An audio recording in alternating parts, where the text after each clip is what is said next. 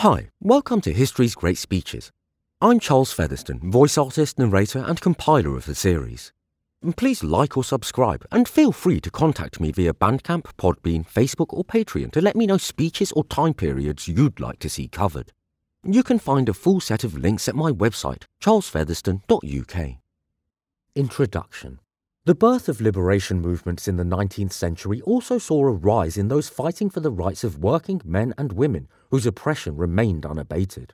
We begin with the poet William Morris, who believed that it was the right of every person to enjoy the fruits of art, both in the production and consumption, for the art of living should be a worthy one and available to all. He decries the insanity of the belief not that commerce was made for man, but that man was made for commerce, with the profit motive that renders all work miserable, when it is right and necessary that all men should have work to do which shall be worth doing, and be of itself pleasant to do, and which should be done under such conditions as would make it neither over wearisome nor over anxious. Edward Carpenter demands of those whose only question is, Does it pay? to know why any action is undertaken.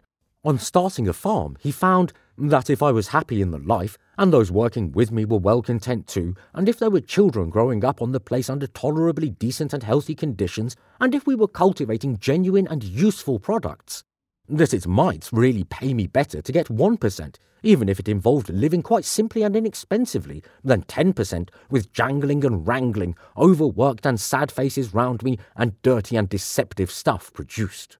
Labour and production driven by the invisible hand of the free markets makes us all poorer in spirit. From there, we move to misunderstandings of Marxism and of female suffrage. Annie Besant attacks a reactionary appeal to the natural role of men and women by pointing out that it is equality of opportunity and representation that women want, not simply poorly defined chivalry.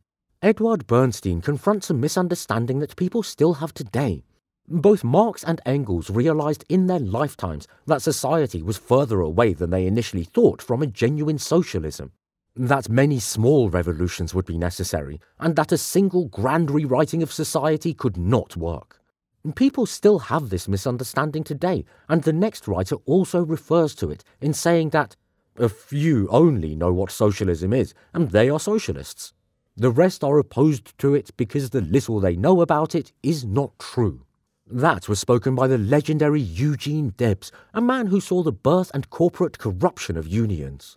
He rails against the approach government takes in promoting dog eat dog unionism and the ridiculous equality between capitalist and labourer. President Roosevelt said, I would be false to your interests if I failed to do justice to the capitalist as much as to the wage worker. Precisely. Our interests are one, exclaimed the fox after devouring the goose. And I congratulate you upon your wise political economy, was the amen of the lion as the lamb's tail disappeared down the red lane. We end with Debs's response to being convicted of sedition for speeches against the First World War.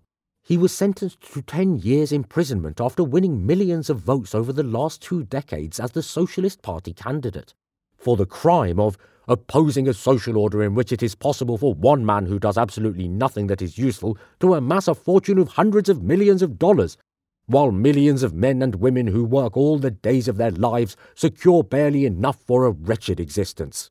This order of things cannot always endure.